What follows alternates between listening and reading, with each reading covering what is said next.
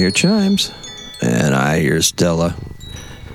And there's our Bella. Okay, so hey everybody, things are moving so fast, but why am I feeling stuck? the sun is closing in on Saturn. Yeah, it's in Pisces, and it might give us a clue. And why is our keyword visual? Hey, it's Shane here with dailyastrocat.com. Welcome to Wednesday. It's the 21st of February.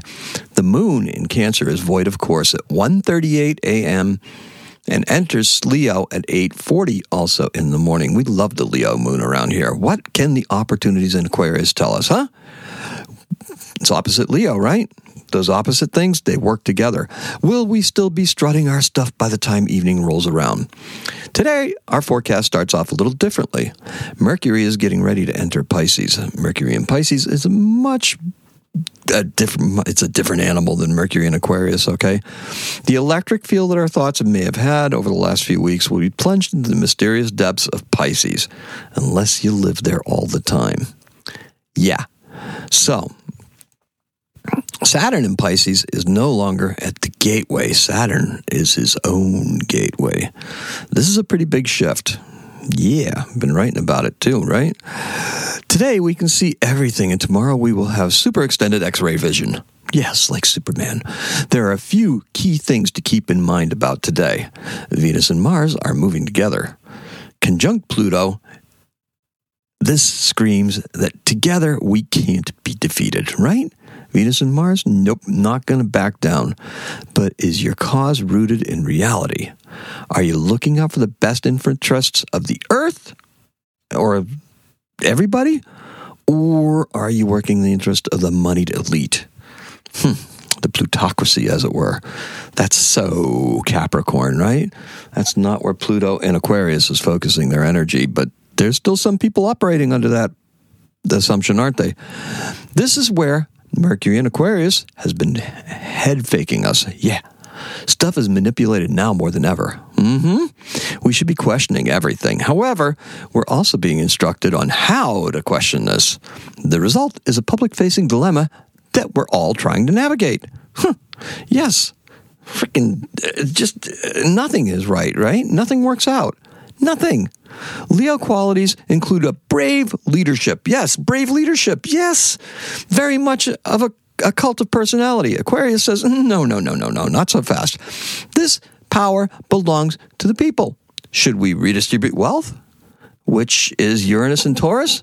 Or should we withdraw into solitude and explore the hidden gateways that Saturn and Pisces has opened up? Hmm.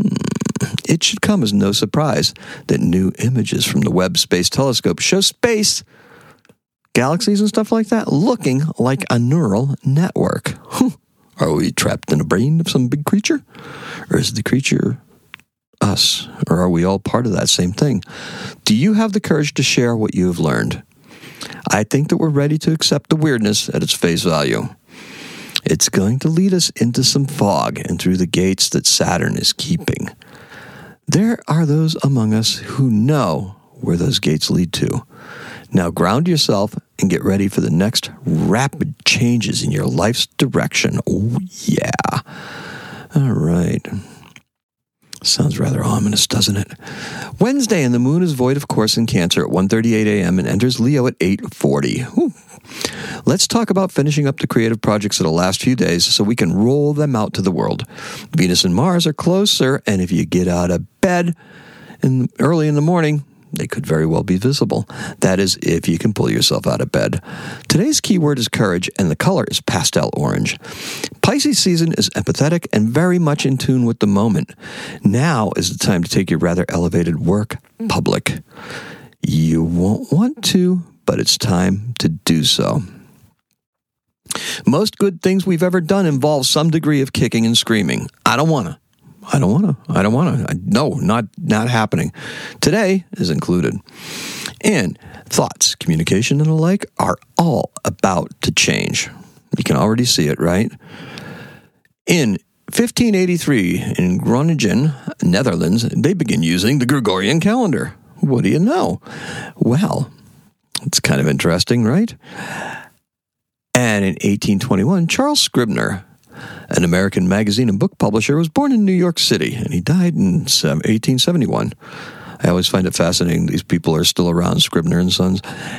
Anyway, our keyword is courage. The color is pastel orange. Today is a seven. Happy astrocatting.